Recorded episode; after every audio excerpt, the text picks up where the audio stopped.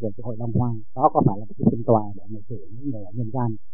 Những người có tội thì đi làm. Muốn hỏi muốn hiểu cái hội Long Long Hoa thì hỏi hiểu cái hội Long Vân. Long Vân là Việt Nam bây giờ đang Long Vân đó.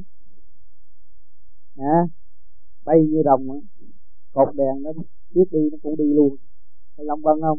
À rồi sau này khôi phục rồi nó trở lại thật thà.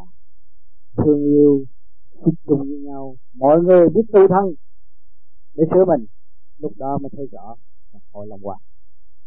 Chứ đừng có cho hội Long Hoa đó là chúng ta nhảy vô hội Long Hoa đó là chúng ta có địa vị uh, được ăn kẹo bánh gì không có.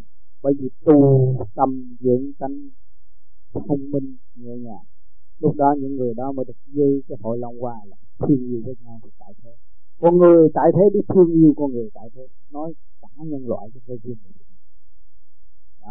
cho nên tất cả ở thế giới đều có sự xích mích và có sự hòa giải. Lần lần dẫn tiến lần lần, hàn gắn lần lần, rồi cũng thực hiện cái long hoa là tình thương và đạo đức mà thôi. Cho nên con người mà tu biết được phần hồn và thoát phàm, thoát khỏi cái hạ trùng thượng của cái cơ thể này mới chịu ổn định sáng suốt. Lúc đó mới thấy lòng hòa ở nơi mà nội tâm chúng ta đón rước thành